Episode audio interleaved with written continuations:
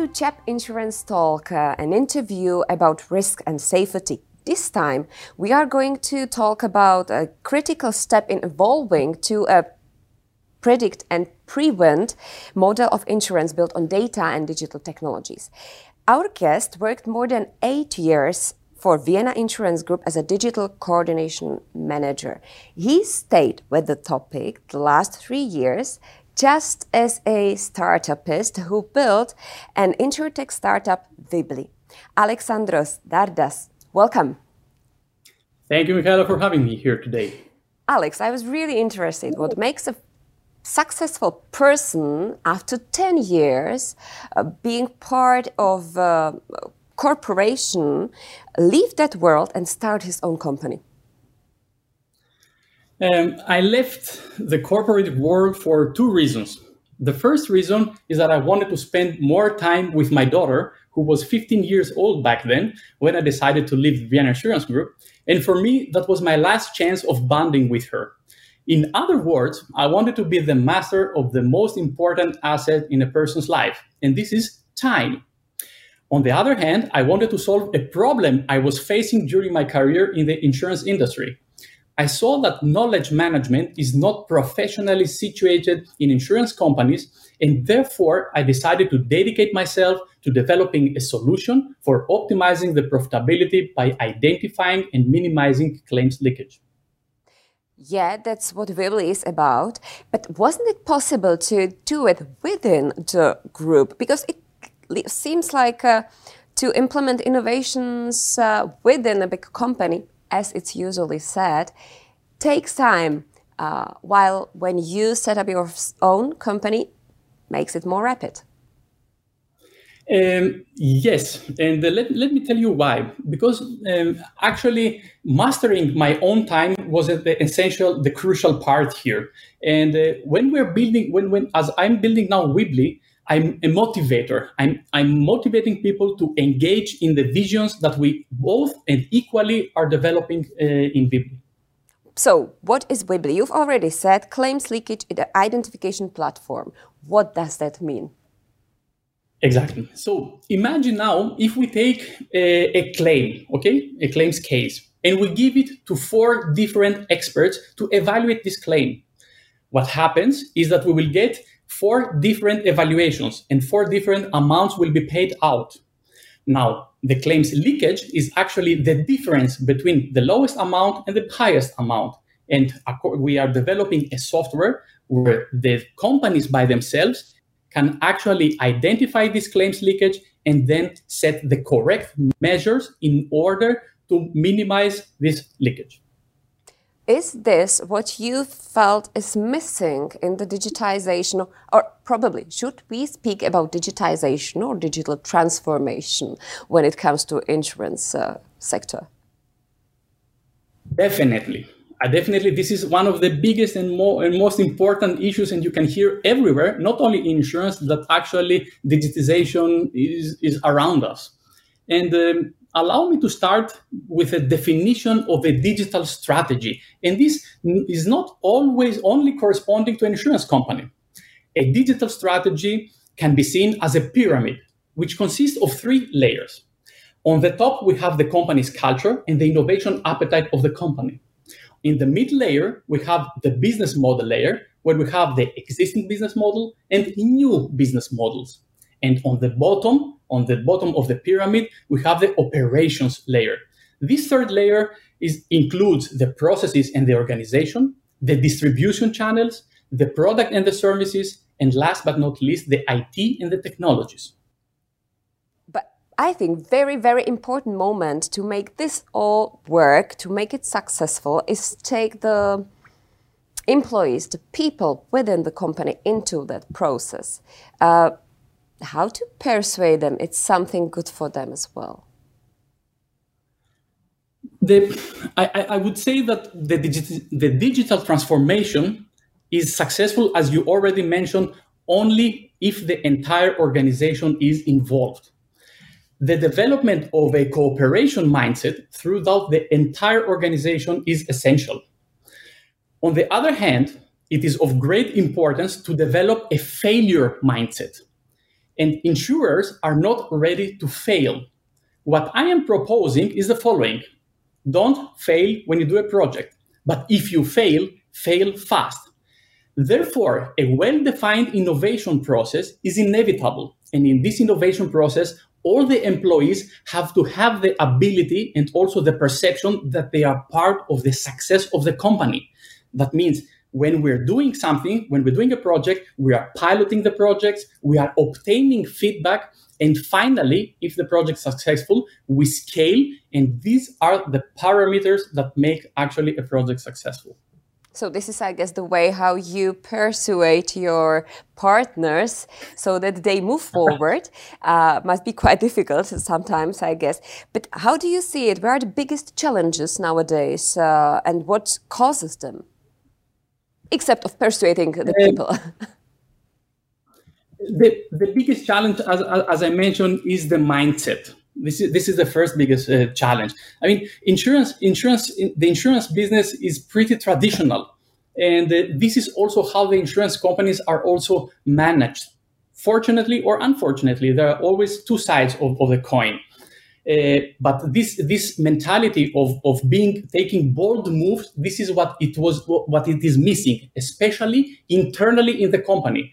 Because if we take the external factors, we can see that actually there's a lot of money invested in insurtechs. That means uh, the, if, if, I, if I imagine now the board member of the company, I am ready to put some money on the insurtech, and this happens outside my company, incorporate this insurtech in my own value chain. And this is that makes actually uh, yeah, the whole thing a bit cumbersome.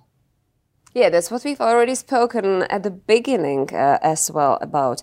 Uh, so, uh, with the mindset as the core of uh, the topic, I guess the pandemic situation could help a lot. Can you see change in there in the last one and a half year or two years? Um, uh, not really, I can see. Come again? it, it seemed like oh no it, it, really didn't didn't help that much as i would expect. That was like your face showing. Yes yes yes.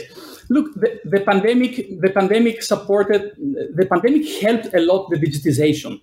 This is something that we have to we have to, to embrace okay um, but but let's see a bit what what what happened now why, why the pandemic helped and in which areas did the pandemic uh, help? Um, the, the pandemic helped us first of all with the interaction to the with the interaction with our clients. Before we were going to our clients' offices and we were going to the clients' homes. Now we, we are not we, we don't have to do it anymore. That means uh, we have all these the distributors have the video calls and this is what really pushed forward this uh, this this uh, idea and this is the first part. The second part is actually the insurers have seen the necessity or uh, the pandemic accelerated the digitization. The insurance saw that they had to react very fast to this situation. And this is what actually also happened. That means the distributors were part of it, and also many other services have been very uh, fast, actually, uh, are very fast uh, uh developed. And this is not only according to me. According to the EU Startups, the leading online publication website with a focus on startups in Europe, the pandemic has also disrupted the industry. And let me give you some, some figures here. 85% COVID 19 has accelerated the digital transformation of their operations and the creation of next generation operating model. And very important is by 2025, the market is expected to reach a breathtaking $6.4 trillion in value with a compound annual growth of 6%. So, yeah, I think I see positive. Let's put it this way. I, I see the positive things behind it. I can see it. Uh, yeah, it's visible. But when we decide to invest some money into the digitization, we have a plan what are the crucial steps to make it work so that it's not failure or probably at the first step it's failure, but then it goes on successfully. What are the concrete measures? Um, the, the, in order to make the digital transformation uh, a, a success, as we said before, first of all, we need the correct mindset. This is the very important thing, okay? But uh, as, as with many things in life, okay, there is no one size fits all. In my view, uh, insurance companies have been investing a lot in pricing and distribution. And, and I have the feeling that there are more insurance portals actually than insurance companies out there, and way more digital insurers with insurance products that are very similar to each other. Nevertheless, I still think that the product design and the claims optimization are the areas that the insurance are most lagging behind. The area of claims optimization has been driven mainly by changes of the core systems. Using data and existing expertise is very important for two reasons, according to my opinion. The first reason is the company internalizes the knowledge. And the second reason is that at the same time, the optimization projects are accepted by the business departments. And this leads to successful implementations, which are driven by internal ambassadors inside the organization. How about the customer side? Because we now we've talked about the internal part of the company, the uh, one who is driving it forward, the acceptance by uh, the employees, and how about the customers? Uh, how are the customers willing to accept and adopt new technologies? Um, there are the the the customers. I see. I see. Let's put it this way. I see an opportunity for things, as you said. There are two categories of insurance products on the one hand, we have the commodity products. These are simple products like the household insurance, and we have also more complex products such as a life insurance. Okay, I believe that everyone who is working in the insurance industry can testify that we will need the personal distribution channels also in the future. That means the customer actually will take the helm on his hands. Recent studies has also shown that customers accept the digital contract but they need a personal contact person for queries. And here comes my critique on the insurance industry. We see there is a, a trend for building these robo advisors. Me personally, I hate these robo advisors, and I'm speaking now as a client. These, uh, these, these solutions are not intelligent enough, and very often they are stalling the process, and the client ends up being irritated. So I believe, especially in this case, that mixed models between human interaction and automatic interaction, robo interaction, however you want to call it, is essential. And an additional thing about the clients is that actually the insurers, we can see that they are they are incorporating the social media within their distribution channels. That means in the meanwhile, there are commodity products that I can buy through WhatsApp, for example and this is this is very uh, very actually advantageous for the clients so the new ways of communication work well also in the insurance uh, sector, as you've just said, because we really don't want to have an irritated customer, definitely not. But uh, how do you see the part of collection of customers' data by means of technology such as wearables like watches uh, or fitness bracelets? There is a growing target group which is willing to share their personal data on driving behavior or fitness level with the insurer in order to have a cheaper car or a cheaper health insurance policy. However, not everyone is really ready for, for sharing everything, all of the data uh, with the insurance company. That means also in the future, there will be offers without the, this option. Personally, I'm a friend of less regulation in this respect. And let's take the wearables, for example. If there is a person who does, is there a person out there who does not want a better health and, and, and as an additional benefit to pay also less for the insurance? This is a win-win situation, in according to my opinion. But from the regulation perspective, I say let the client decide on the usage of their personal data. Yeah, but very often uh, when you start speaking about tracking, it puts people off. they don't want to do that. Yes, I mean we cannot we cannot take all the people with us. That's why it's very important, and, and the insurance definitely will do it. Will offer option for tracking and option without tracking. It's like the telematics today. That means I can choose in the companies if I want a telematics uh, tariff or if I want a traditional normal uh, motor tariff. This is very common, and this will continue also in the future. Will this uh, change the costs and the pricing policy uh, significantly? Um, definitely definitely. These are the benefits that their clients are buying. That means actually the, ins- the, the customers are becoming partners of the insurers. That means they are getting a discount on the pricing or on, on their policies and, and in exchange for the data that they are willing to share. So to answer your question, yes, definitely. I was wondering how all this will change the position of, uh, for example, actuaries uh, in the whole uh, business, because uh, will they be needed anymore in the work they are doing right now? The actuaries is the heart of the insurance companies. Of course, they will be needed in the future, but their work will, will shift a bit. That means the actuaries will work with data coming from a big a, a pool of data. And this is the, the buzzword we all hear. This is the big data. That means the actuaries will have more access to data and the, with, with, with help of data analytics, they will be able to make actually more uh, customized offering for, for, for the clients. Yeah, I just uh, realized that I asked only about the side of the customer, but how about the company? How it will be with the costs for the business? How it will influence?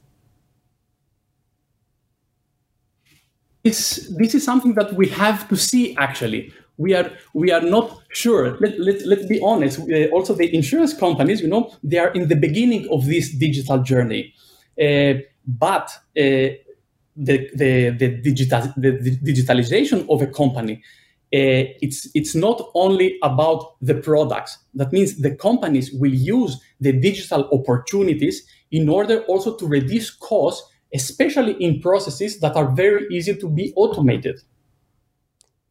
So, what do you see will be the biggest change? What is now the biggest challenge ahead of insurance company to take and go through it and rise on it? Where do you see the biggest challenge now? What are the most actual topic when it comes to insurance and digitization? The, the biggest the, the biggest challenges that I see uh, are actually the biggest challenge I have seen is that the incumbents have an issue with their legacy systems and their IT. Some insurance products are very long lasting. This also means that the systems on which these contracts are managed are sometimes 30, 40, or even 50 years old. And let me tell you a funny story here. I remember when I was in VIG, in Vienna Insurance Group, we were calling people back from their pensions to support us in the project since we did not have ASCII developers when we were introducing a new core system. The introduction of new core systems brings me also to the next challenge that the insurances have. And this is the cooperation with us, the cooperation with insurtechs the concept of interfaces to insurers does not work at all, at least not at the moment. As much as the insurance companies want to adapt to this, connecting a 50 year old system to a three month old application is not an easy task. So, this legacy with, with which insurance companies are actually around, uh, this is the technical challenge that they are facing. And I guess it's very good when somebody has uh, the experience from both sides, which is your case. so, digitization is uh, advancing rapidly. Where do you see the insurance industry in, let's say, five years? So, uh, if I had this crystal ball, okay, I would, I would, I would see more areas level on a product level I don't expect any big change in the next five years. I read very often that uh, Generation Y and Z will not be willing to sign a long period contracts. I do not agree with this idea. Long period products, such as a pension product, are attractive exactly due to their longevity. On the other hand, the commodity insurance is already simplified, and this trend, of course, will continue. I will continue to be able to conclude a household insurance or a sports accident insurance online without consulting anyone. The difference to the uh, current status quo will remain the excellence of the processes as we discussed before. That means the processes will be designed in a channel adequate way. For example, if a customer writes a letter, of course he will get the answer after a week. But when a customer uh, contact us through WhatsApp, then they expect a response within minutes. So the appropriate processes will come and will be implemented. And the last part that I see is we talked about the ecosystem in this legacy and the IT systems of the insurance. This ecosystem, these big projects, okay, they will be developed in the future. They will be already done. And when these projects, this progress will finish, then it will start giving us results. That means insurers will have the ability to integrate new business models in their value chain and the cooperation with external partners will become a lot easier and faster thanks to new open IT architecture concepts. So everything will be really more immediate and uh, quickly solved. And where do you see yourself in the same time as you are also into the aviation industry, public transport sector in Greece? But what I especially like is the business you have with your daughter, Veganile, Veganale, which is the vegan nail polish. So, which direction do you like the most? Um, I, I, have I have to be honest with you. I've been already like 11, 10 years in the insurance industry, and uh, my main focus uh, will will be actually Wibli. That means this development of the claims leakage identification platform. This is my main uh, focus, uh, also at the moment, but also in the future. The Veganale that you mentioned, thanks for mentioning it, it is, was actually thought to be like, like a startup for my daughter. That means we built it up together. I educated her how to build a company, and, uh, and that was the idea. The aviation industry, on the other part, is of course very interesting industry also for myself. But this is how I, I, I am actually uh, I'm taking the dreams of my network and I'm supporting them to to develop their dreams and also to execute them. So more, many more projects projects will come in the future. I don't know it yet. but thank you very much.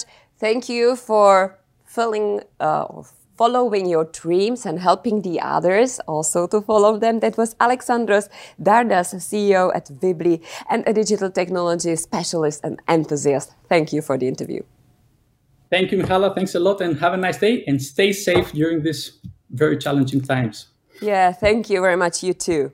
And thank you all for following us again with the ČAP Insurance Talk. If you want to hear more, don't hesitate to visit the YouTube channel of uh, ČAP or you can also use your favorite podcast application and uh, enjoy listening to more of our interviews. Have a good day.